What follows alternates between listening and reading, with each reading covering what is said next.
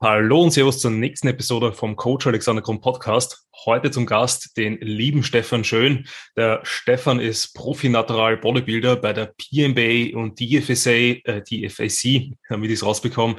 Ähm, er ist Head Judge bei der IMBF und generell auch schon ein sehr, sehr erfahrener Bodybuilder.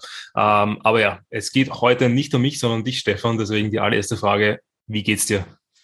Ja, servus Alex. Freut mich, dass ich dabei sein darf. Mir geht's sehr gut. Habe jetzt die letzten Wochen ein paar Problemchen gehabt. Also wahrscheinlich schon altersbedingt, ein wenig Schulter wenn gezwickt, Knie wenn gezwickt. Jetzt noch die Kälte, ein wenig einen Schnupfen bekommen, aber so geht es mir gut und freue mich schon auf den Podcast mit dir. Ja, wird auf jeden Fall sehr, sehr gut und bin auf jeden Fall sehr interessiert, weil ich dich ja tatsächlich auch, ähm, ich weiß gar nicht, wann ich so begonnen habe, dich zu verfolgen, war das so 2017, 2018 herum wahrscheinlich ähm, und dann die 2019 Saison ja ähm, schon näher mitverfolgen können. Ähm, aber bevor ich da jetzt auch wieder zu viel erzähle, wie waren so deine ähm, Anfänge im Kraftsport und wie bist du dann eben vom Kraftsport quasi zum Bodybuilding gekommen? Hm, gute Frage. Also, wie bin ich zum Bodybuilding gekommen? Also, schon als Kind. Also, ich bin 85 geboren, bin so in die 80er, 90er Jahre aufgewachsen. Also, die Hochzeit, ich sag von den Actionstars, Sylvester Stallone, Arnold Schwarzenegger, große Namen, schon viel zu früh wahrscheinlich in Terminator gesehen und ja, das hat mich immer irgendwie begeistert. Ich bin dann aufgewachsen, habe dann auch relativ spät begonnen mit dem Fußballspielen, war jetzt nicht unbedingt der sportlichste Typ, eher, ich sage mal, nicht dick, aber ein wenig fester, habe mit Begeisterung, aber komplett talentfrei Fußball gespielt und habe dann irgendwann so mit 16, ja, so in die Pubertät kommt, also oder in der Zeit, habe ich mich im Fitnessstudio angemeldet, wollte einfach fitter werden, wollte halt so aussehen wie mit den großen Vorbilder, wie die Actionstars. Ja, und dann bin ich mit 16 ins Fitnessstudio gefahren. Und seitdem hat mich das nicht mehr losgelassen. Und so richtig zum Bodybuilding bin ich dann gekommen, eigentlich, nachdem ich so zwei schwere Knieoperationen gehabt habe. Ich habe mal beim Skifahren das Knie verdreht und äh, Stand der Technik oder Stand der Medizin war da in dem Falle, dass man den Meniskus entfernt, weil er, ich sage mal, eingerissen und ein paar Stückchen zerrissen waren. Und da habe ich immer so ein Probleme mit dem Knie gehabt. Die Sporttherapeuten haben immer gemeint, ich muss meine Muskulatur stärken, dann wird das schon wieder gut. Es sind Wachstumsschmerzen etc. Und habe halt so weiter trainiert und Fußball gespielt. Natürlich immer unter Schmerzen. Ähm, hab, bin dann auch ein wenig in den Ausdauersport gewechselt, habe dann einen Halbmarathon versucht zu laufen, das habe ich auch geschafft habe mich dann langsam Richtung Triathlon so motiviert. Das hat mir irgendwie Spaß gemacht, irgendwie Herausforderungen zu suchen. Und ja, ich sage mal so, so lange Distanzen, das kann ich gut vergleichen mit dem Bodybuilding. Also es hat, man muss halt sehr, sehr lange für einen Tag trainieren. Das hat mich immer fasziniert. Leider hat dann Knie nicht mehr mitgespielt und es war die Entscheidung dann da im jungen Alter, ich sage jetzt einmal mit 24, 25 müsste es gewesen sein, äh, äh, mache mir eine Knie-OP und ich bekomme ein künstliches Gelenk oder ich kriege einen künstlichen Meniskus. Und mit dem künstlichen Meniskus bin ich dann ein halbes Jahr im Bett gelegen nach der Operation und da war ich eigentlich schon ziemlich im Game, also da war ich schon im Bodybuilding schon ziemlich weit und es hat mir schon Spaß gemacht, aber weit weg noch von der Bühne. Und da ist die Leidenschaft dann entbrannt, dass ich wieder zurückkomme, wieder die Beinmuskulatur aufbaue, wieder den Körper stärke und dann ist das von Jahr zu Jahr mehr geworden und dann bin ich dann im Alter von 30 Jahren, habe mich dann ein Freund angemeldet für einen Wettbewerb, so quasi zum 30er. Jetzt sag, was kannst. Geredet habe ich schon viel, dass ich es mal machen will, aber ich traue mir es nicht zu und so soll ich nicht. Und ja, dann habe ich mich angemeldet für meinen ersten Wettkampf. Okay, wann war das dann? Also mit 30, das war dann 2015 oder? Das war 2015, ja. Okay, was hast du da showmäßig alles mitgenommen? Also da habe ich nur einen Wettkampf angepeilt. Es war ja, wie gesagt, eher so, es ist eher aus dem Spaß herausgekommen und da hat es mich dann erwischt. Dann wollte ich es wissen. Also dann wollte ich abliefern. Ich wollte zeigen, dass es kann. Also ich bin angemeldet worden bei der NAPA, habe da die BFF Neulingsmeisterschaft mitgemacht. Also da sind ja halt immer das BFF und die NAPA, die sind halt zwei weiß nicht, ob das zwei Verbände, getrennte Verbände sind, aber da gibt es auf jeden Fall die Klassen. Und da hat es halt so eine Athletikklasse gegeben, die was halt als naturaler Athlet halt möglich ist, dass man da gut aussieht. Ja, ja also kenne ich, hast du da damals quasi dann einfach noch nicht gewusst, dass die AMBF existiert oder ähm, oder hat es, ich weiß gar nicht, hat es 2015 die AMBF, ich glaube, das war so das erste oder zweite Jahr, wo es es gegeben hat. Ja, von, also ich war da jetzt nicht wirklich okay. Drinnen in dem Ganzen. Also ich habe hab die FBB und die Nappa gekannt, ja, durch den Arnold, Universe-Sieger und Olympiasieger, Pumping Iron x-mal rauf und runter gesehen. Und da war das einfach noch nicht so, dass man das gekannt hat. Die GmbF war mir schon so im Hinterohr, dass die gibt, aber ja, also ja. meine Freunde haben es nicht gewusst und die haben mich dort angemeldet. Sagen wir mal so. ja, also hört sich, ähm, kann ich paar Parallelen zu mir auf jeden Fall ziehen, weil im 2015, wie auch dann mein erster Start war, habe ich auch noch überhaupt keine Ahnung gehabt, dass sowas wie Natural Bodybuilding ähm, wettkampfmäßig existiert, eben weil ich auch von der damaligen Bubble, in der ich einfach drinnen war, äh, auch nur eigentlich die IFBB, NABA, WFF, ähm, quasi eben, wie du sagst, Mr. Olympia, Mr. Universe, sowas hat man halt gekannt, aber ansonsten, ähm, vor allem lokal, ja, ähm, gab es da quasi gefühlt nur diese zwei Verbände und das ist ja jetzt so ein bisschen ein Boom, sage ich mal, dass da immer mehr dazukommt und vor allem natürlich Gott sei Dank auch im naturalen Bereich ähm, immer mehr, mehr Möglichkeiten entstehen, wo man starten kann. Ob das jetzt dann immer so eigene Auswüchse sein müssen, beziehungsweise ähm, so diese Verbandsvielfalt, ob die unbedingt sein muss, äh, sei mal dahingestellt. Ich bin jetzt nicht der größte Freund davon, wobei es hat natürlich immer Vor- und Nachteile, weil sich doch immer die Regelwerke und Co. ein bisschen unterscheiden. Ähm, mhm. Aber ja, es ist ja tatsächlich, wenn man so zurückdenkt, gerade in Europa ist ja Natural Bodybuilding eigentlich, glaube ich, erst am Boomen, beziehungsweise kann ich mir auch gut vorstellen, dass das halt jetzt noch immer, immer größer wird. Ähm, und bin gespannt, wie das so, so in den nächsten Jahren entwickelt, weil eben gerade man bekommt es ja eh mit über die äh, IMBA, PMBA, wo jetzt einfach viele Verbände sich auch anschließen, ähm, einfach wirklich, ja, man man einfach mehr Bewusstsein dafür bekommt, wo man überall starten kann, weil halt einfach das ein bisschen besser dann beworben wird, beziehungsweise man äh, mit besseren Gewissen dann dort starten kann, weil man weiß, das ist vielleicht derselbe Dachverband. Ähm, und bin auf jeden Fall gespannt, wie das so ist. Das heißt, die erste Saison war dann 2015 ähm, und da quasi war dann der, der Kick-off fürs, für die Bodybuilding-Karriere, wenn man so nennen kann. Was waren dann die weiteren Seasons? Also wie ich dann so ein Flug gelegt habe und habe gesehen, dass das ja nicht so schlecht ausgesehen hat, habe ich mir gedacht, naja, die GmbF kenne ich, ich versuche es einmal da bei der internationalen Meisterschaft, gleich ein Jahr darauf. Also mir war noch nicht, ich habe mir eigentlich selber immer vorbereitet in dem Sinne, habe keine Ahnung gehabt, wie man das macht, habe halt das über Foreneinträge, YouTube ist dann so langsam hochgekommen, so amerikanische YouTuber haben das ein wenig vorgelebt Drogas und solche äh, Personen ich da verfolgt und mir halt da die Inputs geholt. Ja, und dann habe ich mich nächstes Jahr dann für die äh, GmbF, die internationale Meisterschaft, angemeldet. Und habe halt nochmal nochmal durchgestartet, nochmal mit ein paar neuen Learnings und habe ein bisschen früher gestartet mit der Diät.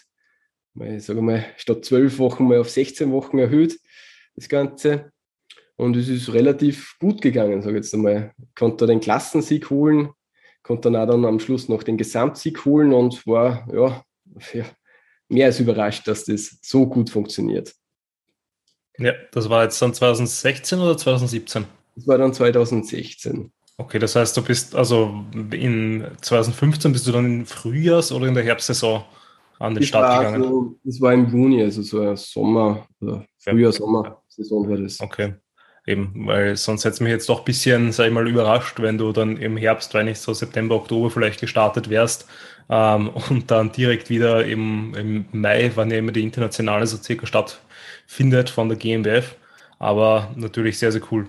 Mhm. Also die internationale war ja regelmäßig, es war dann die sechste oder sowas, internationale Meisterschaft, die ist immer im Frühjahr oder hat immer im Frühjahr stattgefunden und die deutsche immer im Herbst. Also das ja. ist ja jetzt irgendwann einmal kurz gedreht worden, aber ich glaube, es wird wieder zurückgestellt, dass wieder die internationale im Frühjahr ist bei der GmbF. Ja, und ich muss sagen, beim ersten Wettkampf habe ich so ein Bühnengewicht von 72 Kilo auf 1,73 gehabt. Und bei der GmbF bin ich dann ein Jahr später deutlich oder überaus deutlich härter auf der Bühne gestanden mit knapp 69 Kilo. Mhm. Ja. Aber, ich meine, das Bühnengewicht, das ist ja eigentlich immer so, will jetzt nicht sagen, nichts aussagend, aber es ist, es zählt ja eigentlich im Bodybuilding nicht. Ähm, ich meine, du kennst das ja eh selber, vor allem gerade mhm. auch als Head Judge bei der IMBF. Es ist ja eigentlich komplett egal, wie schwer die Person ist. Vor allem, wenn halt auch die, die Klasseneinteilung nach Körpergröße geht und nicht nach Gewicht, weil dann könnte man so ein bisschen den Case machen. Es macht vielleicht Sinn, ein bisschen leichter oder schwerer einzuwiegen. Ähm, aber ähm, gerade da ist es ja eigentlich immer viel, viel wichtiger, die, die Illusion, die man da auf die Bühne stellt. Und wie du gerade richtig gesagt hast, oft ist es so, oder gerade im, im naturalen Bodybuilding ist es so, dass Härte einfach belohnt wird. Ähm, und zwar darüber, dass man halt, obwohl man dann leichter ist und vielleicht eben auch bisschen Muskelmasse vielleicht einen Ticken weniger hat, also ein paar hundert Gramm oder ein paar Decker, keine Ahnung wie viel. Mhm. Ähm, aber dass dann trotzdem der Look dementsprechend so viel härter, brutaler und dadurch auch muskulöser einfach wirkt. Und darum, das ist ja genau das, was uns ähm, wichtig ist als Bodybuilder auf der Bühne, ähm, weil im Nachhinein wird dich keiner, also wird schon irgendwer vielleicht fragen, wie schwer warst du, aber den, den Juroren und Co. und den Zusehern ist es dann ja auch wurscht weil ähm, was zählt, ist einfach, dass du an dem mhm. Tag den besten Look bringst. Ähm, aber finde ich auch dann sehr, sehr cool und sehr interessant, dass du dann diesen Schritt gemacht hast. Ähm, kann ich auch wieder so ein bisschen die Parallele ziehen zu mir, weil von mir 2015 auf 2017 war ich dann auch circa, ja, sicherlich vier Kilo leichter oder so. Und wie du sagst, der äh, Look war halt bei Weitem härter, bei Weitem mehr Details und dadurch halt einfach der, die Optik dementsprechend muskulöser. Wo ich, wobei ich zugeben muss, also, dass ich so hart und so trocken gekommen bin, es hat eigentlich den Grund gehabt, mir hat das eigentlich furchtbar gestresst mit den Gewichtsklassen. Ich war so mit, ich würde mal behaupten, mit, mit 72, so zwischen 72 und 71 Kilo eigentlich schon fertig. Also durchaus alles überzeugt. Aber dann kommt das Nachdenken. So, jetzt habe ich 71 Kilo. Ähm, soll ich jetzt mich noch runterdrücken, dass ich in die, in die unter 70 Kilo Klasse komme oder soll ich als ziemliches Leichtgewicht in der 75 Kilo Klasse starten? Ähm, in der Zeit war es ja dann noch üblich, dass man, sage ich mal, so einen äh, Backload macht, also dass man sie abwiegt und dann nochmal schaut, dass man so viel reinlädt wie möglich. Und dann ist halt die Wahrscheinlichkeit, dass ich mit vielleicht 72, maximal 73 Kilo auf der Bühne stehe, eben Athleten, die 77 Kilo haben, ja, deutlich oder wahrscheinlich, sage ich jetzt einmal. So, jetzt habe ich mir mit allem, was ich konnte, noch in der letzten Woche zwei Kilo runtergedrückt. Das heißt, ich bin mit dem Auto, das war in Neu-Ulm, im Mai sowas herum, war die Meisterschaft, bin ich mit dem Auto alleine hingefahren, äh, habe die Heizung voll aufgedreht, habe äh, zwei Jogginganzüge angezogen, dass ich nur das restliche Wasser irgendwie ausschwitze, dass ich ja bei der Abwaage dann in das Limit reinkomme. Ähm, weißt du noch, wann war die Abwaage? War die am Tag davor oder war das sogar zwei Tage davor? Die war einen Tag davor und da bin ich auch richtig motiviert worden. Gleich mal beim Reinkommen, Anmeldung, ja, unter 70, Pantam. Das erste war, mh, Phantom-Klasse, die ist dieses Jahr ziemlich stark besetzt. Denke ich mir, hm, super. Ähm, dann auf die Waage, Körpergröße, dann, dass man den, äh, den fettfreien Index oder den äh, Fat Free Mass Index, der den FFMI. Genau, der war ja dort auch noch immer ausschlaggebend, dass man, ob man überhaupt starten darf. Dann war ja. die nächste Aussage, hm, da ist noch ziemlich viel Luft nach oben. Ja, hm, super. Nächster Tiefschlag, dann bin ich nach der Anmeldung ins Büro gegangen, äh, ins Büro, sage ich, ins, ins, ins Zimmer gegangen und habe mir gedacht, naja, so jetzt heimfahren, das wird nichts, äh, ich bin leicht, äh, die Klasse ist so schwer, es sind über 20 Starter in meiner Klasse, da stehe ich irgendwo hinten und ja, es ist vorbei. Da habe ich ziemlich, ja, ziemlich die Nerven weggeschmissen an dem Abend. Dann ist dann ja damalige Freundin nachgekommen und noch ein Freund, die haben mich dann wieder ein wenig runtergeholt. Ich habe oft nach dann noch so zwei, drei Energy Cakes rein, reingehauen, weil so quasi eh alles egal, soll Spaß machen und schauen wir, was morgen rauskommt. Ja, ja dafür war es aber dann eh sehr, sehr erfolgreich. Ja, aber ich war dementsprechend überrascht, wie das aufgegangen ist. Also ich war nicht von mir überzeugt. Also ich war dann hinten gestanden. Man schaut ja bei, gerade weil, also ich war ja trotzdem noch Neuling. Ich habe eine Meisterschaft mitgemacht. Es war eher so ein Spaß. Da waren halt ziemlich viele, die, oder bei der Nappa sind halt viel, viele Starter gewesen, die was halt doch das super Kreatin gefunden haben. Und da in der Neulingsmeisterschaft steht man dann auch mit Schwergewichten auf der Bühne, die was das erste Mal teilnehmen, aber trotzdem schon 100 Kilo auf 1,70 Meter bringen oder sowas. Das ist halt doch was anderes. Da hat man halt wenig zu verlieren. Und jetzt habe ich gesagt, ja, dann vergleiche ich mich mit Leuten, die was mit demselben Wasser kochen quasi. Und dann war der Druck schon höher. Also den, den habe ich mir halt selbst gemacht. Ja. Ja, ja, wobei ich finde, also, man, das stimmt, die allererste Saison ähm, ist eigentlich, finde ich, auch immer so die angenehmste, weil man eben so komplett ohne Erwartungen eigentlich reingehen kann oder sollte. Ich meine, es gibt ja durch Social Media und Co. gibt es, glaube ich, genug Leute, die sich da auch einfach Stress machen, ähm, dass sie halt unbedingt gewinnen müssen. Aber ähm, gewinnen gerade umso erfahrener ist, umso mehr weiß man, dass man das eh nicht in der Hand hat, weil da kommt es halt auf mehr Variablen an, weil da kann man natürlich schauen, dass man sein bestmögliches Paket bringt. Aber wenn dann andere Leute, die einfach besser sind, da sind, wenn die Juroren äh, einen nicht ordentlich anschauen, anschauen wollen ähm, und und und, da gibt es einfach viele Sachen, die da mit reinspielen, ähm, die wo man sagen muss, Platzierung hat man halt nicht in der Hand, dann muss man einfach das nehmen, was man kriegt und äh, man muss halt einfach nur schauen, dass man wirklich seine beste Saison oder seine beste Form auf die Bühne bringt. Und dann gerade bei der zweiten Saison hat man natürlich diesen Druck, aber ich finde, dieser Druck ist halt noch nicht ganz so hoch, weil äh, man weiß eben beim ersten Mal, man hat es so ein bisschen halbherzig gemacht vielleicht, beziehungsweise auch wenn man es, also halbherzig ist vielleicht das falsche Wort, sondern auch wenn man halt wirklich dahinter war, weiß man, man hat so viele Fehler gemacht, man hat so viel falsch gemacht, man hat so viel Potenzial, das man noch verbessern kann, ähm, was man eben dann alles rausholt und was man bei dir dann auch ja gesehen hat, ähm, dass das dann auch dementsprechend besser war, dass dann einfach so ein enormer Sprung möglich ist ähm, und das dann dementsprechend auch besser wird. Äh, ich finde, also das musst du dann erzählen, wie das so dein ähm, Gefühl ist. Bei mir war jetzt so dieser Sprung von der zweiten auf die dritte Saison, die war dann schon so ein bisschen härter, weil dann man weiß, man hat jetzt nicht mehr ganz so viel Spielraum und Möglichkeiten, dass man wirklich noch besser wird, weil man hat beim letzten Mal schon sehr, sehr viel ausgeschöpft. Man geht mit den Erwartungen rein, vor allem wenn man gerade dann auch ähm, in der zweiten Saison ziemlich, also relativ erfolgreich war, dann will man natürlich in der dritten Saison, sag ich mal, daran anknüpfen und auch schauen, dass man da dementsprechend ähm, eben auch wenn man es nicht in der Hand hat, aber dementsprechend mit Pokal nach Hause geht oder zumindest eben die Form dementsprechend vielleicht nochmal so einen Sprung macht äh, und und und. Also da bin ich dann, äh, musst du vielleicht dann später noch erzählen, wie das so die, der, der Mindset vom ähm, zweiten aufs dritte Mal war und natürlich ähm, dann später auch noch vom dritten auf vierten Mal, ähm, was da so mental so dein, dein aktueller Zu, ähm, deine Einstellung gerade ist und so deine Erwartungshaltung und Co. würde mich auf jeden Fall interessieren.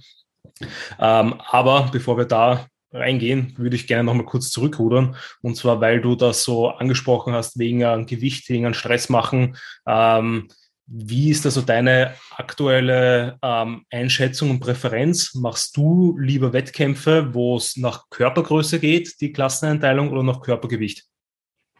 Ähm, persönlich würde ich jetzt sagen, wäre es mir jetzt egal mittlerweile. Ich würde mir nicht mehr so viel Kopf machen. Ich glaube, das ist eher so, wenn man unerfahren ist man, ich habe vier Saisonen hinter mir jetzt, bin ich jetzt auch nicht der erfahrenste Athlet, aber man hat doch schon irgendwas mitgemacht. Und ich sage mal so, äh, präferieren tue ich Körpergröße. Es ist einfach, man vergleicht sich, ich sage mal, auf ungefähr auf derselben Höhe mit dem Gewicht, was man halt bringen kann. Also es ist auch für die Charges relativ einfach, dass man mal sagt, na, der hat deutlich mehr Muskelmasse, wie gut wirkt es in der Symmetrie und in der Proportion, ist ja dann wieder eine andere Sache. Aber es ist einfach stressfreier für den Athleten, sage ich mal. Persönlich finde ich da die Körpergröße sinnvoller für mich jetzt. Ja, ja, definitiv. Also bin ich da auch ähm, mit dir d'accord. Ich finde auch einfach Körpergröße ist einerseits ein bisschen fairer unter Anführungszeichen, ähm, vielleicht sogar, weil dann wirklich eben ähm, die Leute mit, sagen wir mal, sehr ähnlichen Längenverhältnissen und Co. vielleicht eher nebeneinander stehen, wobei da ist ja auch jeder ähm, Körper so ein bisschen individuell und je nachdem, wie die Anthropometrie ist und die Muskelansätze und Co., sieht das natürlich dann alles auf der Körpergröße auch immer anders aus. Aber natürlich jemand mit eben 1,60 und 85 Kilo wirkt halt doch anders als jemand mit 1,80 und 85 Kilo oder mit 1,90 und Co. Ähm, mhm. Man ist jetzt dahingestellt, ob das irgendwie realistisch ist auf der Naturalbühne oder nicht.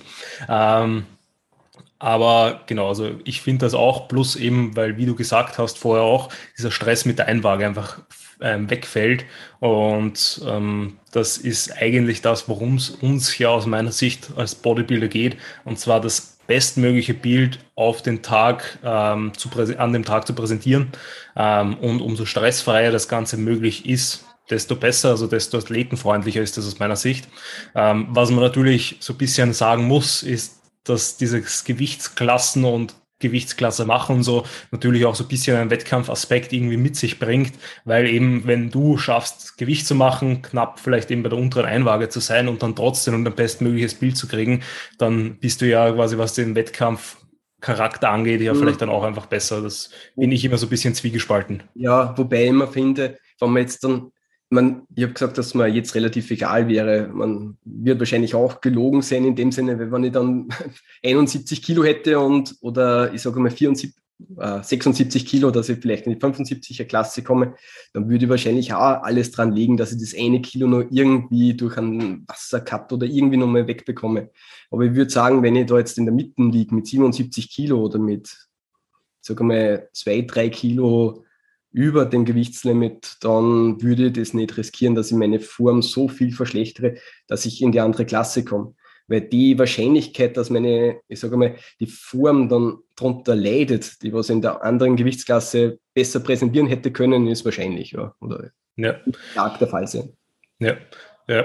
Naja, es kommt halt auch, finde ich, dann immer darauf an, wann die Einwaage ist, weil du hast ja lustigerweise gerade gesagt, dass ähm, dir gesagt worden ist 2016, dass du FFMI-technisch noch relativ viel Luft nach oben hast. Bei mir war das letztes Jahr in Ungarn tatsächlich so, dass ich nochmal nachmessen habe müssen und dann auch nochmal der ungarische Präsident quasi hergekommen ist und das nochmal dann äh, unterzeichnet hat, dass ich eh auch in der Classic starten kann, weil da war das Problem, die Einwaage war halt am Vortag von der Show am Abend ähm, sprich, und ich habe an dem Tag halt auch einfach einen Backload gemacht. Sprich, ich war in der Früh halt eh ähm, verhältnismäßig leicht, also so, äh, müsste jetzt lügen, äh, wahrscheinlich um die 79 Kilo, ich weiß gar nicht mehr auswendig, äh, und habe dann eben damit zum Laden begonnen. Und so ein Backload ist ja dann ziemlich aggressiv. Also wir haben, glaube ich, ähm, vor der Umgangsshow circa mit 1200 Gramm Kohlenhydraten, so Daumen mal Pi geladen oder lass auch nur 1000 sein, mit 10, 11, 12 Liter Wasser, so roundabout. Das heißt, am Abend ist man dann halt ziemlich, ziemlich aufgeschwemmt, weil eben einfach mal kiloweise Essensvolumen im Magen ist, kiloweise Kohlenhydrate in den Körper reingeschaufelt werden, literweise Wasser reinkommen. Und dann hatte ich halt am, am, am Abend bei der Einwaage sicherlich so ja, müsste jetzt auch lügen, irgendwas ähm, um die 83 Kilo vermutlich, weil einfach halt so viel Wasser und Co. drinnen war, weil direkt vor der Einwaage natürlich probierst irgendwie noch aufs Klo zu gehen, aber du isst und trinkst dir doch dauerhaft weiter und das kriegst du mhm. dann einfach nicht aus dem System so schnell raus, ähm, dass das dann so ein bisschen knapp und fragwürdig war. Ähm, und das finde ich dann eben auch immer so ein bisschen ähm, ja, blöd und schade und unangenehm, wenn dann natürlich auch dann die, der Zeitpunkt der Einwaage so entscheidend darüber sein kann, über deine Ladestrategie quasi dann entscheidet, über äh, die Strategie dann entscheidet, ähm, eben in welche Gewichtsklasse du kommst und ob du dich stresst oder nicht. Weil wenn es da, also wenn es zu dem Zeitpunkt bei mir also auch irgendwie nach Gewicht gegangen wäre, äh, dann hätte ich halt auch gesagt, naja gut, ich werde mir werde dann eher wahrscheinlich einen noch aggressiveren Load machen oder wäre vielleicht einen Tag früher angereist, dass ich halt direkt in der Früh die Abwaage machen habe können und und und. Das ist halt dann auch immer so unnötiger Stress irgendwie, der dann noch dazu kommt dafür, dass man eigentlich eh schon in der Peak Week komplett fertig ist und ähm, sagen wir mal, den eigentlich nur so schnell wie möglich auf die Bühne möchte. Mm, das stimmt natürlich. Genau. Ähm, Das heißt, zweite Saison GmbF dann, hast du dann also GmbF abgeräumt mit Klassensieg, Gesamtsieg. Ähm, hast du in dem Jahr dann noch irgendwelche Shows gemacht oder war es dann auch genau, nur GmbF? Also ich habe dann, glaube ich, ich weiß nicht wie viele Wochen später, ich, ich glaube, vermute, dass das zwei Wochen später war, war dann die WM in Ungarn, Budapest, hm. genau. Und natürlich äh, mit einem längeren Rückenwind dort angereist und mir Hoffnungen gemacht, dass ich zum Beispiel bei der Weltmeisterschaft schon einen Finalplatz ergattern kann. Ähm, ist jetzt nicht so gut für mich ausgegangen. Ich habe wieder versucht, dass ich extrem hart komme und habe mir irgendwie die Form dann versaut durch den Stress und den Druck, den was ich mir gemacht habe. Ich bin aufgequollen, ich war richtig soft auf der Bühne und bin übersehen worden. Ich habe keine Finalplatzierung, keinen einzigen Vergleich. Da habe ich mal miterleben dürfen, wie das ist, wenn man sich vorbereitet für einen Wettkampf, äh, vier Viertel Drehungen macht und dann im Line-Up stehen bleibt. Also das ist kein schönes Gefühl und das wollte ich nicht nochmal erleben. Aber es ist mir auch passiert.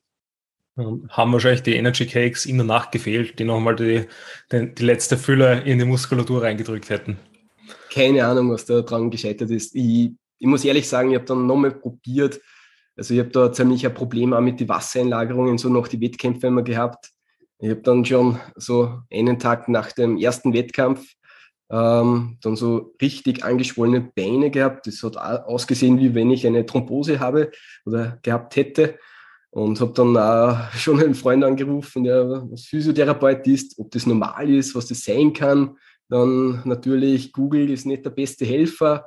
Da kommen gleich so Sachen wie Nierenversagen und bla bla bla, da äh, bin ich ein wenig schwitzert geworden. Aber ich habe einfach da ein Problem, dass der Körper das so hyperkompensiert hat, weil ich äh, da so, ich sage mal, so einen Oldschool-Ansatz vom Entwässern gemacht habe und dann Anomikalium gespielt habe und ja, also vier Tage über zehn Liter trinken und dann eineinhalb Tage nichts mehr oder nur mehr einen Becher oder so.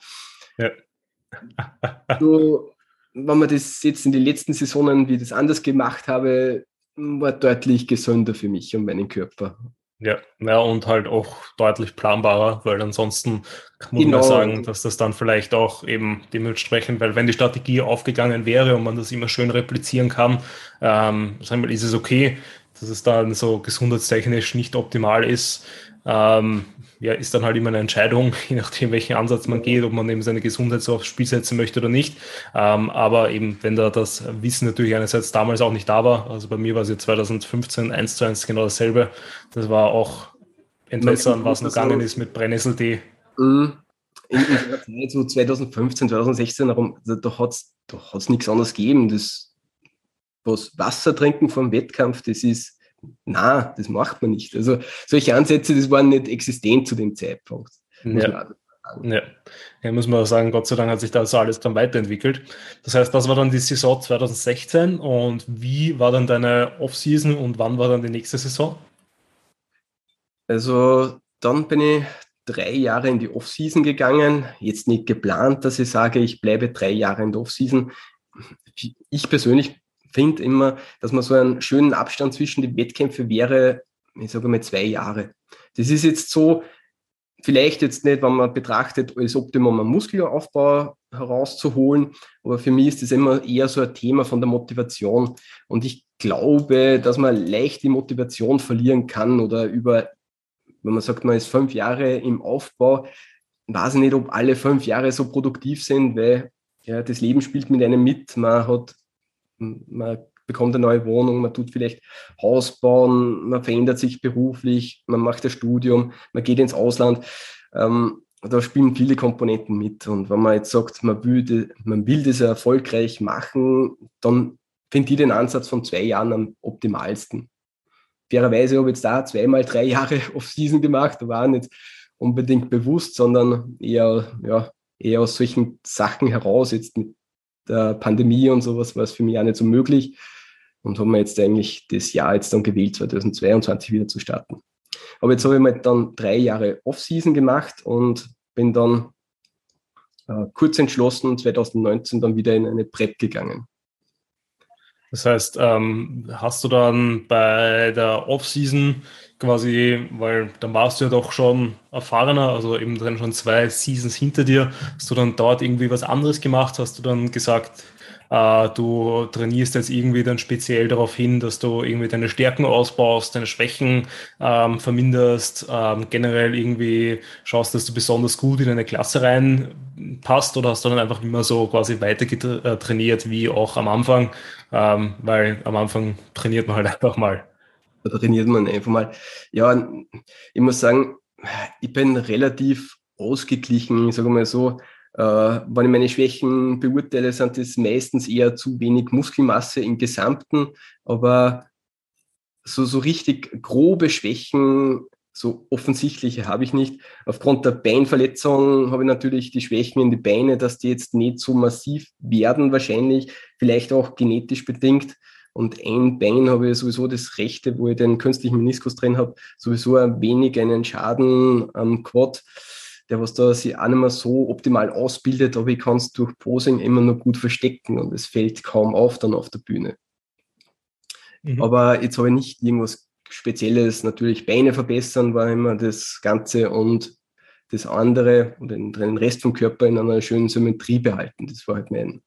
Ja, ja also ist aus meiner Sicht ja das Sinnvollste. Ich glaube, ich habe da auch immer leicht reden, weil bei mir auch so sagen wir mal, insgesamt im Großen und Ganzen einfach alles da ist und ähnlich wie bei dir oder eigentlich so wie bei den meisten, es einfach so gesamt an Muskelmasse fehlt, weil wenn man gerade von Schwachstellen redet, muss man halt einfach sagen, ähm, ja, vielleicht ist eine Muskulatur nicht ganz so weit entwickelt wie jetzt der, also in Proportion zu anderen Muskelgruppen, aber was einen dann wirklich halt immer noch von den anderen trennt und natürlich dann auch von den Top-Leuten, ist halt einfach die, die, Gesamtmuskelmasse. Also das war ja bei mir dieses Jahr auch so, ähm, wie ich dann den Vergleich mit den Profis und Co., äh, mit den Top-Leuten einfach gehabt habe. So ja, natürlich Schultergürtel fällt bei mir ein bisschen ab, also es könnten mehr dickere Arme da sein, ähm, die Schultern könnten ein bisschen praller sein, ähm, hier und da eben, also das wäre so meine Schwachstelle, die ich bei mir sehe. Also insgesamt fehlt es halt dann doch überall, weil eben vom Beine, von den Beinen her hätte noch was gefehlt, von der Rückentiefe, von der Dichte, von der Weite hätte noch was gefehlt. Ja, das haben wir bei dem ähm, Punkt. Also wenn man da beginnt, also ich fange dann einmal an, ja, bei der Brust hätte mehr da sein müssen, bei den Glutes und äh, beim Bizeps und und dann beginnt man eigentlich jede Körperpartie zum Aufzählen, die es im Moment ja, genau. ist. Also ich kenne das. Also man, es ist eh gut, dass man sie nie für gut genug empfindet, aber ja. so erfolgreich ja, schon warst, also ist ja nicht recht viel falsch dabei. Ja, ja, eh. Aber nur weil ich glaube, man verliert sich halt ziemlich schnell darin, dass man halt einfach sagt, gut, man, man schaut ja selber immer dann direkt immer dorthin, wo man einen Makel hat. Also wenn man eine Pose aufzieht zieht und man weiß, die eine Brust hat vielleicht den Ansatz ein bisschen weiter oben, dann ist das das Erste, wo ich hinschaue, wenn mir das bewusst ist und dann sehe ich sofort alles, was schlecht ist und mache mir eigentlich nie bewusst, was so äh, ja, gut ist vielleicht einerseits und andererseits natürlich, was so wichtig ist auf der Bühne, weil eben die wenigsten Judges so in dem Moment wird das zu 99 Prozent nie auffallen, ähm, vor allem bei den ersten Callouts, bei den ersten Vergleichen und Co., ob da jetzt die Brust leicht verschoben ist oder nicht, ähm, sondern da ist es halt viel wichtiger, wie du insgesamt einfach aussiehst und da ist halt einfach sowas wie äh, Symmetrie und Proportion, sprich, dass halt alles da einfach mal da ist, ähm, enorm wichtig. Und da muss natürlich von allen dann noch genug da sein, ähm, dass man halt dann dementsprechend auch weiterkommt, bis es dann überhaupt zu so Details kommen kann, dass man wirklich genau so so genau dann eigentlich schauen muss. Genau. Genau. Was war dann ähm, die nächste Saison? Die war dann 2019? Die war dann 2019. Die ist auch dann, sagen mal, wie soll ich sagen, die war ziemlich kurzfristig geplant. Ich habe mich mit einem Freund so im Jänner getroffen, mit dem Matthias Gattringer, der auch Profi ist, äh, Europameister auch geworden ist, dann im zwei Jahre davor oder ein Jahr davor. Und der wollte halt seine erste Profisaison bestreiten. Und ich habe mir gedacht, na ja, also sein Plan war, die Olympia zu besuchen. Klingt, klingt cool, will ich mitmachen. Und dann haben wir halt so ein wenig herumgetiftelt, ja, wie machen wir das? Ich war ja zu dem Zeitpunkt durch die internationale Meisterschaft war ich schon mal Profi in der DFEC, aber bei der PNBE habe ich halt bei der WM teilgenommen und war halt irgendwo Rang 10 plus, also irgendwo weit im hinteren Drittel. Ja, dann ist halt der Plan so, wenn geschmiedet worden, ja, mache ich eine Frühjahrsaison, versuche ich da irgendwie eine Pro-Karte zu erreichen. Dann hochgestelltes Ziel, das war halt so ein Versuch. Also vielleicht klappt es ja. Also ich war mir nicht sicher, ob ich es noch drauf habe, ob ich das nochmal abrufen kann, wie das nochmal funktioniert. Aber ich bin dann bei der, äh, bei der tschechischen Meisterschaft der INBA gestartet. Habe da den Klassensieg dann gleich erreichen können. Äh, leider ist dann im Gesamtsiegerstechen der in meiner Klasse 2 platzierte dann, der was die Junioren gewonnen hat, dann auf einmal Gesamtsieger auch geworden. das war halt ein wenig eigenartig, aber passiert halt auch im Bodybuilding. Uh, mir war halt da nicht bewusst, dass man halt da keine Pro-Karte erreichen kann bei dem Wettkampf. Darum habe ich mich dann nochmal bei dem uh, slowakischen Power Cup angemeldet. Dort habe ich auch nochmal einen Klassensieg erreichen können. Fürs Overall hat es wieder leider nicht gereicht, aber wieder, es wurde eigentlich keine Pro-Karte verteilt. Also ich habe mich zweimal angemeldet, ein wenig unwissentlich, weil es war so Usus bei der IMBA, dass die zumindest der Gesamtsieger eine Pro-Karte erhält. Bei den beiden Wettkämpfen leider nicht. Also war jetzt wahrscheinlich strategisch jetzt nicht das Glückste von mir und habe eigentlich die Saison für mich schon abgehackt gehabt.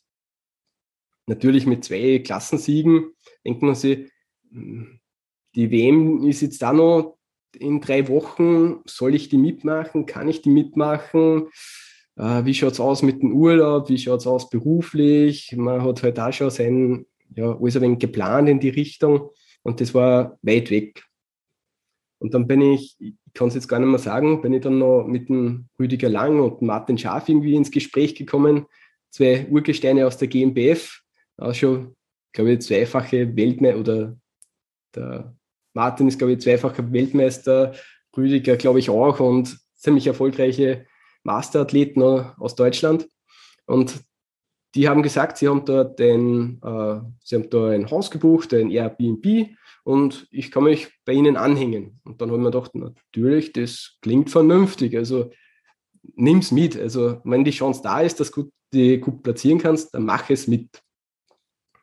Ja, und es ist auch nicht so schlecht ausgegangen für mich. Also ich konnte da auch meine Klasse gewinnen. Gesamtsiegerstechen war dann wieder ja, schwierig. Da habe ich auch keine Chance gehabt. Da war ja auch niemand Christian Schneider, der hat auch nicht den Gesamt, ich glaube, so ein Franzose hat dann den Gesamtsieg geholt, aber es war schon ziemlich cool, sich mal Weltmeister nennen zu dürfen. Ja, also man, man, es sind ja eh Wahnsinnsleistungen. Also man, auch wenn das du jetzt immer so runterspielst, ein Klassensieg ist ja schon sehr, sehr stark. Also wenn man nicht erster von einer Person wird, ähm, wo es dann, wo man dann darüber streiten kann, ob das jetzt dann so eine erfolgreiche Leistung war oder nicht. Ähm, Klassensieg, ähm, vor allem jetzt Jahr für Jahr, ist eine enorm gute Leistung, einfach weil die Athletendichte immer, immer besser wird und gerade 2019 war sie, wie du sagst, ja auch schon ähm, sehr, sehr gut und sehr, sehr stark und ähm, das hört sich immer so leicht an, weil eben gerade wenn man so einen Podcast jetzt wie den hört und dann sind äh, so gute Athleten wie du da zu Gast, die dann erzählen, dass sie haben da bei der Show den Klassensieg gemacht, da den Klassensieg, da den Klassensieg. Ähm, ich glaube, man, man bekommt dann schnell das Gefühl, dass man halt irgendwo startet und dort den Klassensieg macht. Aber Klassensieg ist halt schon eine starke, starke Leistung, ähm, die man auf keinen Fall schmälern sollte, weil man muss halt denken, bei einer Klasse von ähm, 10 Leuten, 15 Leuten, 20 Leuten da Erster zu werden, ähm, dann gibt's halt 19 Leute, die nicht Erster geworden sind und die das natürlich genauso wollten wie du. Also mhm. ich glaube, die wenigsten gehen halt so auf den Wettkampf hin und sagen, ja gut, ähm, machen wir halt mit, ähm, schauen wir mal, wie es werden. Also so wie es halt in der ersten Saison vielleicht maximal ist. Aber eben, es gibt dann halt einfach viele Athleten, die halt einfach sagen, gut, ich will halt mit dem Sieg nach Hause gehen, auch wenn ich den nicht in der Hand habe, gebe ich natürlich alles dafür. Mhm. Ähm, und das ist natürlich schon sehr, sehr stark. Mein Gesamtsieger ist dann immer wieder ein anderes Kaliber, einfach eben, weil man das dann überhaupt nicht in der Hand hat und wenn halt einfach Leute mit deutlich mehr Muskelmasse dann einfach da sind, äh, beziehungsweise mit eben auch besserer Genetik, was Muskelansätze, Muskelbäuche und Co. angeht, dann, dann ist es halt so. Aber Klassensieg ist auf jeden Fall schon einmal mega stark. Mich wundert das tatsächlich, dass du gerade sagst, dass die IMBA da so ähm, ich nenne es mal ein bisschen geizig mit den Pro-Cards war, weil gerade so, wenn ich jetzt auf die GmbF beispielsweise schaue, da werden ja die Pro-Cards hergeschenkt fast, also eben da kriegt ja jeder ja, Klassensieger mittlerweile was. Ja, das war, das hat mich auch so verwundert. Also ich war es ja auch so gewohnt, dass da das ist ja fast in, inflationär dann rausgeschmissen wird, so eine Pro-Card und ja, vielleicht ein wenig den Stellenwert ein wenig runtertreibt. Ja, ich finde es aber auch nicht so schlecht, dass die Pro-Klassen dann ein wenig besser besucht werden. Und ich muss sagen, die Dichte von den Athleten, die hat es ja, also gute Athleten hat es immer schon gegeben. Also die Top 3 bei den Wettkämpfen waren immer schon Top-Athleten von Anfang an wahrscheinlich. Aber die Dichte ist so extrem stark geworden. Und da einen Klassensieg zu holen, wird immer schwieriger, so jetzt einmal so. Aber gute ja. Athleten haben, die sind nicht seit 2019 oder so unterwegs, sondern die hat schon immer gegeben. Äh, ja, ja auf jeden Fall. Ähm, wie war das dann 2019? Hast du dann dort für den Klassensieg bei der WM die Pro-Card bekommen? Genau, für den Klassensieg habe ich dann die Pro-Card bekommen. Okay, und wie war dann die Saison? Bist du dann da auch schon, also 2019, dann auch schon zum Natural Mr. O gefahren, geflogen? Geflogen, ja. Quasi, das war ja dann, das war jetzt, jetzt das Frühjahr war meine dritte Saison und dann natürlich, der Plan war ja dann in der Herbstsaison dann mit dem Matthias, mit dem Gattringer Matthias nach äh, äh Las Vegas zu fliegen. Und das habe ich natürlich dann auch durchgezogen. Also das war der Plan und der gehört erfüllt. So im Nachhinein gesehen, zwei Saisonen back-to-back ist vielleicht nicht so clever. Also ich sage mal, die Zeit im Sommer, die verfliegt so schnell, man erholt sich nicht wirklich. Äh, man isst doch wieder ein bisschen mehr, kriegt wieder so zwei, drei Kilo mehr auf die Rippen. Aber wie soll ich sagen, äh, das Durchhaltevermögen, das sinkt extrem durch das Ganze. Und ich muss auch sagen, das Gute daran ist an die Wettkämpfe. Ich habe jetzt Freunde aus dem Nachbarort kennengelernt. Ich, meine, ich wohne schon seit, seit Geburt an da in Mauthausen und Schwerberg und Berg ist sind so die Nachbargemeinden oder Nachbarstadt. Und da habe ich dann den äh, Matthias Riegler kennengelernt, äh, Top äh, Physikathlet, ist auch Weltmeister dort in Athen geworden und dann noch Profi-Weltmeister, die hat mir da quasi wegen das Leben ein wenig schwer gemacht, hat mir wenig einen Druck gemacht, bin mit ihm im Zimmer gesessen, habe mich gefreut für ihn, aber selber habe ich mir gedacht, puh, so, jetzt hat der abgeräumt und jetzt bin ich dran, jetzt muss ich auch da noch was leisten. Das hat mir ein bisschen Nerven gekostet, das Ganze. Aber da haben wir jetzt eine, eine coole Community bei uns da oder, oder Freunde getroffen, auch mit dem Matthäus, der was also die Organisation so von der AMBF übernimmt, so ehrenamtlich oder das meiste bei uns macht für die organisatorischen Tätigkeiten. Und die haben mich dann im Herbst dann auch betreut. Also dann habe ich mit dem Gattringer Matthias einen Freund gehabt, mit dem was ich geflogen bin und äh, Matthäus und Riegler Matthias, die sind dann auch in Las Vegas gewesen. Also wir haben ein cooles Team dann drüben gehabt. Ja, sehr, sehr cool. Es macht sehr viel aus. Also ich kann darüber nur ein Lied singen, weil eben seitdem ich in Wien bin und natürlich mit dem Dust Gym Umfeld ist halt auch was komplett anderes. Einerseits hat man natürlich immer diesen bisschen diesen Druck dahinter, weil man andauernd äh, einfach gute Leute, gute Athleten um sich herum hat und immer wieder vor Augen geführt bekommt, ähm, was alles möglich ist, ähm, wo man natürlich dann auch sich so selber immer diesen Druck macht, hey, ich muss da irgendwie dranbleiben aber ich sehe das auch äh, aufs Große und Ganze immer sehr, sehr positiv, weil man dann einfach ähm, ja, das Ganze langfristig durchzieht, den Spaß behält, Leute hat, mit denen man sich austauschen kann, ähm, eben von denen dann auch Erfahrungswerte teilen kann und und und, was natürlich unglaublich viel wert ist. Ähm, und glaube ich, auch so Side Note, einer der Fakten ist, warum viele Leute nach Wien für das Gym ziehen, ähm, einfach ist, weil man da halt dann einfach wirklich viele Leute die ähnlich denken, in der gleichen Bubble sind, einfach um sich herum haben, was natürlich sehr angenehm ist, so als soziales Wesen, was man als Mensch doch irgendwie ist. Ja, und man verbringt halt viel, viel Zeit im Fitnessstudio, wenn man außerdem. So ist es. Okay, das heißt, ähm, 2019 dann die Saisons back-to-back, also das stelle ich mir auch schrecklich vor. Also wie du sagst, man, wenn man dann so andauernd in diesem Diätmodus doch hier drinnen bleibt, weil man sich andauernd irgendwie restriktieren muss, dann eben doch ein bisschen Fett dazukommt, man weiß da nie, ob man die Muskelmasse, die man vielleicht über die erste Diät so verloren hat, dann auch wirklich über den Zeitraum schon aufgebaut hat und dann quasi damit direkt in die nächste Prep reinstarten. Ähm, also mein letzter Wettkampf war ja am 16. Oktober, jetzt haben wir den 22. Jänner, also circa drei Monate und eine Woche, Daumen mal Pi her. Ähm, und ich merke jetzt erst so langsam, dass ich ja so gut erholt bin, wobei von der Trainingsleistung und Co. her ähm, auch noch nicht dort auf den Höhen war, wo ich halt äh, vor der Prep war. Einfach ja. weil da natürlich die, einerseits Muskelmasse technisch ich vielleicht noch nicht ganz dort bin, wo ich vor der Prep war. Ähm, und natürlich, du kommst halt einfach aus den Bewegungen ein bisschen raus.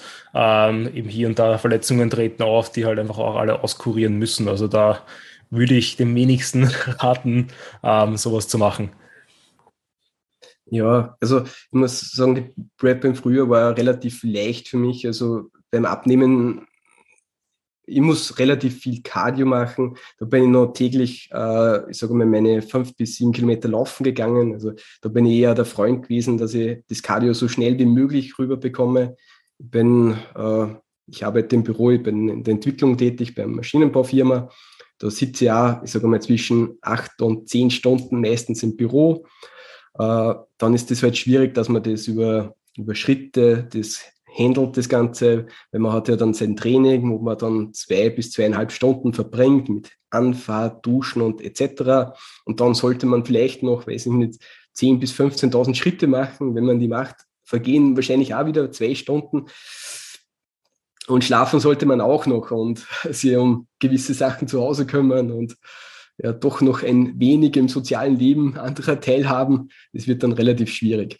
Und das habe ich dann in der ersten Hälfte, also quasi in der Frühjahrssaison, noch alles wunderbar geschafft.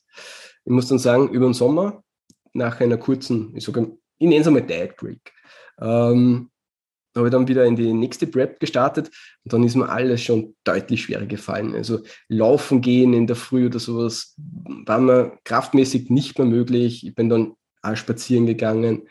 Äh, das hat dann bis zur Ende von der Diät kurz vor der EM in, in Rumänien, da habe ich dann noch Pinch-Attacken gehabt, das was ich gar nicht kenne. Bin einfach zu Hause gesessen, habe blöderweise so eine Schachtel mit, mit Eiweißriegeln zu Hause gehabt. Dann isst einen, dann isst einen zweiten, dann hat man so ein if it's, if it's your macro-Gedanken, ja, ein dritter passt noch rein, dann habe ich aber kein Abendessen mehr, und irgendwann schaltet der Hebel um im Kopf und jetzt ist es auch schon wurscht, jetzt esse ich noch einen, dafür esse ich morgen 200 Kalorien weniger, 400 weniger, 600 weniger. Auf einmal waren es halt über 1000 Kalorien, die was ich immer so reingestopft habe. Und ich habe ja. sie kontrollieren können. Das war mir jetzt nicht so bewusst. Also die Willensstärke leidet da auch darunter.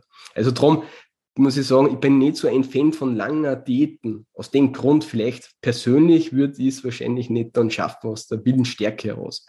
Wobei ja. ich mich schon sehr kasteien kann. Also. Ja, ich meine, das kommt halt immer darauf an, weil ähm, ich glaube, wenn man nicht so vorbelastet startet, wie es jetzt ist, dass man halt quasi schon eine Prep am Rücken hat, dann vielleicht kurz einmal eben ein Bite Break macht und dann quasi direkt wieder in die nächste Prep startet, ist das natürlich was anderes, als wenn dann beispielsweise ja, eben äh, ein, zwei, drei Jahre ähm, wirklich konsequenter oder langfristiger Aufbau mit Erhaltungsphasen, mit vielleicht maximal hier und da noch ein Minicut, wo du halt, weil du halt gar keinen Hunger mehr hast, dann vielleicht dich wieder ein bisschen runterhaust, dass halt eben das Körperfettanteil wieder in einen normaleren Bereich kommt, plus halt das Hungergefühl wieder da ist.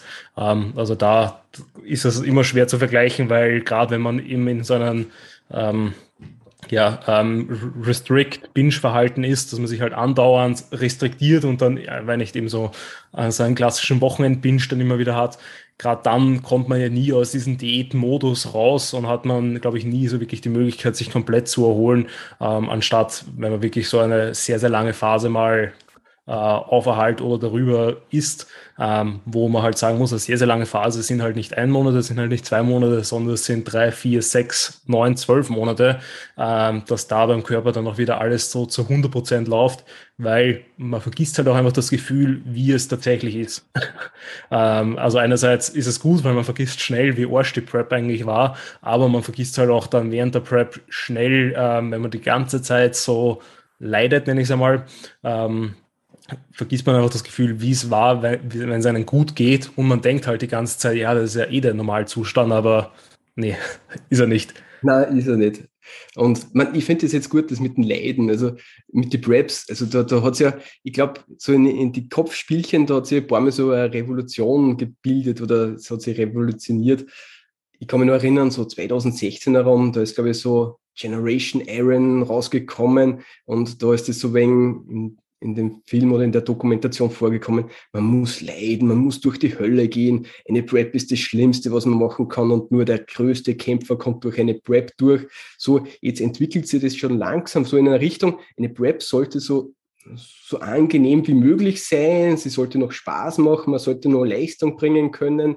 Es, es geht eh wieder so wenig zurück in die, sagen wir, wie Pumping Iron mit Arnold Schwarzenegger und sowas, wo so ein eher so ein Feel-Good-Movie ist, wo du sagst, ja, Training macht Spaß und man bereitet sich vor und präsentiert sich und das macht Freude. Also das finde ich jetzt eigentlich einen positiven Schritt jetzt, wie sie das wieder wendet.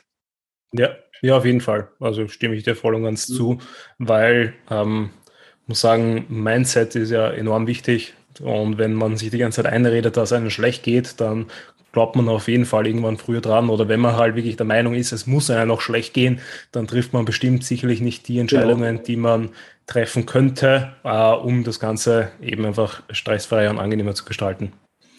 Ähm, ja, du hast jetzt eh auch schon angesprochen, dieses Jahr geht es das nächste Mal auf die Bühne. Welche Saison hast du da angepeilt? Also Frühjahrs-, Herbstsaison, welche Wettkämpfe? Ähm, es wird, ich sage mal so, die Herbstsaison werden die Wettkämpfe, ich habe mir mal ein paar rausgesucht. Also ich bin noch ziemlich offen. Ich habe es noch nicht durchgeplant. Mich, mich würde es interessieren, so WMBF-Wettkämpfe. Ich muss ja noch schauen, wie das jetzt dann ist mit der AMBF. Da haben wir noch kein fixes Datum. Das hoffe ich auch, dass wir das Anfang Oktober dann äh, den Wettkampf wieder stattfinden lassen. Da sind wir eh dran und hoffentlich können wir das bald einmal verlautbaren, das Datum dazu. Äh, da bin ich halt natürlich dann auch angestückelt als, äh, als Jurymitglied und habe natürlich da auch dann die Verantwortung, dass ich da fit bin an dem Tag und kann man natürlich da keinen parallelen Wettkampf planen. Ich habe die UK DFB eng verfolgt, eh mit, mit deinem Auftritt. Das würde mich auch reizen, dort einmal teilzunehmen. Da muss ich nur schauen, muss ich wahrscheinlich mit dem Präsidenten reden, weil das ist ja Einladungswettkampf. Mit der PMBE wird das wahrscheinlich kein Problem sein. Ja, mal schauen, wie das funktioniert. Das würde mich interessieren. Und ich wollte schon immer mal bei der BNBF oder DFSC starten, weil wir da eine Zusammenarbeit haben mit der Vicky McCain, mit der Präsidentin, die was uns da jedes Jahr unterstützt bei der ANBF und uns dort eine Pro-Card ver vergeben lässt oder mehrere Pro-Cards, zwei Stück. Und und wie letztes Jahr haben wir dann auch noch nachträglich dann Einladungen verteilen dürfen für die BNBF-Finals. Und da würde ich auch gerne mal starten und mir, mir in dieser Art bedanken. Und mir interessiert es auch, wie die Wettkämpfe sind. Also äh, meinen Horizont erweitern. Ja, Aber ja. durchgeplant habe ich es leider noch nicht. Okay, na, hört sich alles sehr, sehr interessant an. Also da haben wir eh, glaube ich, eine ähnliche Ansichtsweise. Also bin ich froh, wenn du dann so ins also das Ganze mal ausprobierst und ich dann jemanden hab zum Nachfragen, weil tatsächlich wäre das so in meiner nächsten Saison ähnlich die Route, die ich wahrscheinlich gehen würde. Ähm, schauen, ähm, eben mehr in die Richtung WMBF-Richtung, vielleicht dort irgendwie probieren, eine Pro-Card zu bekommen, weil ähm, ich finde gerade so die WMBF Worlds, ähm, gerade die Pro-Shows sind so ähm, aus meiner Sicht gerade das ja, prestigeträchtigste, was so irgendwie gibt. Ähm, einfach weil es äh, sehr gut ist, also gut besetzt. Es gibt bei den Profiklassen auch Unterteilungen, sprich eben, du hast dann nicht eine mhm. Profiklasse mit 50 Startern, sondern eben auch noch, ähm, ich weiß gar nicht, ob es Körpergröße oder Körpergewicht ist, ähm, aber es gibt dann eben, ich glaube, Light, Middle, Heavyweight, Pros und dann eben auch einen Pro-Gesamtsieger, was mhm. natürlich dann sehr, sehr, also auch, finde ich, viel interessanter ist, als dann eben einer von vielen zu sein. Ja. Ähm, plus ähm, eben Richtung BMBF, DFSI ist auch sehr interessant. Hätte ich ja letztes Jahr auch vorgehabt, äh, also wäre eigentlich geplant gewesen, aber leider haben die dann den DFSI Pro Compris abgesagt und ähm, dann die BMBF Finals waren mir einfach schon zu spät, weil die haben sie ja dann auch nochmal verschoben von Anfang Oktober auf Ende Oktober, wo ich dann gesagt habe, gut, das mache ich auch nicht mehr mit. Und deswegen wird das wahrscheinlich dann in der nächsten Saison stattfinden. Mhm. Ja, ich muss sagen, mit den Verbänden. Also ich bin ja dann 2019 noch im Herbst ja bei der Europameisterschaft gestartet. Da habe ich es auch nochmal probiert, bei den Amateuren in der, in der Classic Physik zu starten, weil ich mir, wenn ich mir die Profi-Wettkämpfe in Amerika ansehe und mir dort die Bodybuilding-Profis ansehe, hm, passe ich da nicht ins Gesamtbild so richtig rein. Da bin ich einfach noch zu dünn und habe mir gedacht, ja, vielleicht kann ich mir in der Classic Physik eine Pro-Karte noch ergattern. Ich habe das auch, bin auch in der Frühjahrsaison einmal gestartet in der Classic Physik, aber da bin ich, glaube ich, sogar Vorletzter geworden mit der Begründung, ich bin zu massiv für diese Klasse, ich bin zu konditioniert es hat da noch keinen so einen richtigen Leitfaden gegeben, wie soll man die bewerten. Ähm, ist es dann eher ein wenig schwierig, wenn man sagt, zu einer Klasse, man wird runtergewertet, wenn man zu gut in Form ist. Naja, wenn man zu viel Muskelmasse hat für eine Klasse, okay. Wenn man zu gut in Form ist für eine Klasse, ist, sehe ich immer schwierig. Wobei bei den Damenklassen ist das auch immer so äh, ziemlich ein schwieriges Thema. Aber Conditioning ist, ich sage mal, in den Damenklassen sowieso ein schwieriger als bei den Herren aus gesundheitlichen Gründen und ohne Mitteln, wo, wo unterstützt wird, ist das halt eine sehr harte Sache. Und bin halt dann bei der EM auch nochmal gestartet und bin dort auch nicht ins Finale gekommen bei der, mit der Classic Physik. Ja. Ja, also Classic in den Naturalverbänden ist auch immer so ein eigenes Thema. Ich glaube, da könnte ich auch eine ganze Stunde drüber philosophieren. Ähm, wir haben uns darüber ja eh auch schon mal unterhalten. Ähm, tu mir mit dem Thema immer noch schwer. Ich verstehe natürlich, wieso dieser Boom kommt, gerade weil halt einfach die Classic Physik so eine, ja, so, so einen Zuspruch findet bei den ähm, eh, beim MPC, IFB und Co.